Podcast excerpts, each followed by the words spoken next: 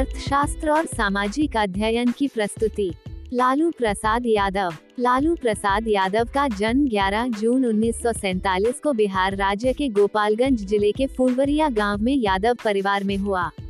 इन्होंने अपनी प्रारंभिक शिक्षा गोपालगंज से प्राप्त की तथा कॉलेज की पढ़ाई के लिए वे पटना चले आए। पटना के बी एन कॉलेज से इन्होंने लॉ में स्नातक तथा राजनीति शास्त्र में स्नातकोत्तर की पढ़ाई पूरी की। लालू प्रसाद ने कॉलेज से ही अपनी राजनीति की शुरुआत छात्र नेता के रूप में की। इसी दौरान वे जयप्रकाश नारायण द्वारा चलाए जा रहे आंदोलन का हिस्सा बन गए और जयप्रकाश नारायण, राजनारायण, कर्पूरी ठाकुर तथा सत्येंद्र नारायण सिन्हा जैसे राजनेताओं से मिलकर अपने राजनीतिक जीवन की शुरुआत की। उनतीस वर्ष की आयु में ही वे जनता पार्टी की ओर से छठी लोकसभा के लिए चुन लिए गए। एक जून 1973 को इनकी शादी राबड़ी देवी से हुई। लालू प्रसाद की कुल सात बेटियाँ और दो बेटे हैं, जिनमें से सभी बेटियों की शादी हो चुकी है। लालू प्रसाद 10 मार्च 1990 को पहली बार बिहार प्रदेश के मुख्यमंत्री बने तथा दूसरी बार उन्नीस में मुख्यमंत्री बने। उन्नीस सौ सतानवे में लालू प्रसाद जनता दल से अलग होकर राष्ट्रीय जनता दल पार्टी बनाकर उसके अध्यक्ष बने। 2004 में हुए लोकसभा चुनाव में ये बिहार के छपरा संसदीय सीट से जीतकर केंद्र में यूपीए शासनकाल में रेल मंत्री बने और रेलवे को काफ़ी मुनाफा दिलवाया। उन्नीस सौ अठानवे में केंद्र में अटल बिहारी वाजपेयी के नेतृत्व में सरकार बनी। दो साल बाद विधानसभा का चुनाव हुआ तो राजद अल्पमत में आ गई। सात दिनों के लिए नीतीश कुमार की सरकार बनी परंतु वह चल नहीं पाए एक बार फिर राबड़ी देवी मुख्यमंत्री बनी। कांग्रेस के 22 विधायक उनकी सरकार में मंत्री बने।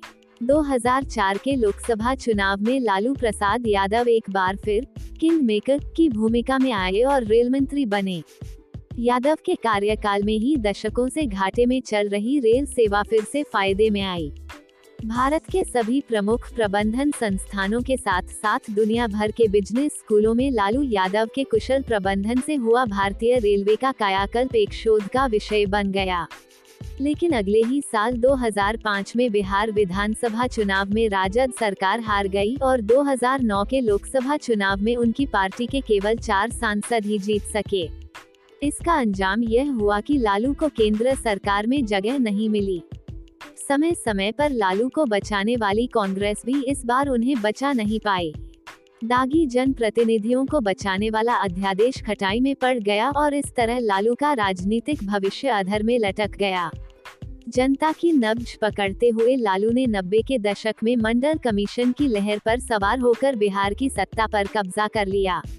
बिहार में लालू यादव को जितना समर्थन मिला था, शायद उतना समर्थन राजनीति में अभी तक किसी को नहीं मिला होगा, ना मिलेगा। राजनीतिक समीक्षकों का कहना है कि लालू को उस वक्त अति पिछड़े और बाकी लोगों का काफ़ी वोट मिला था। लेकिन सत्ता में रहते हुए लालू अपने मकसद से भटक गए।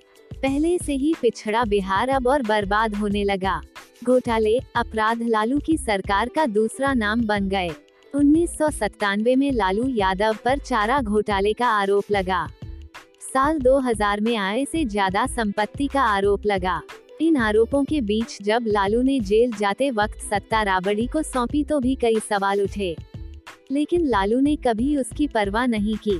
राज्य में विकास पर ब्रेक लगा और तरक्की सिर्फ़ लूट, हत्या के मामलों में अपहरण उद्योग की हुई।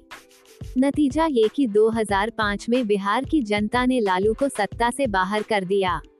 हालाँकि इस बीच 2004 से 2009 तक लालू ने रेल मंत्रालय की कमान संभाली। विदेश तक में नाम कमाया, लेकिन अब उनका करिश्मा फीका पड़ता जा रहा है। लालू प्रसाद यादव अपने बोलने की शैली के लिए मशहूर हैं।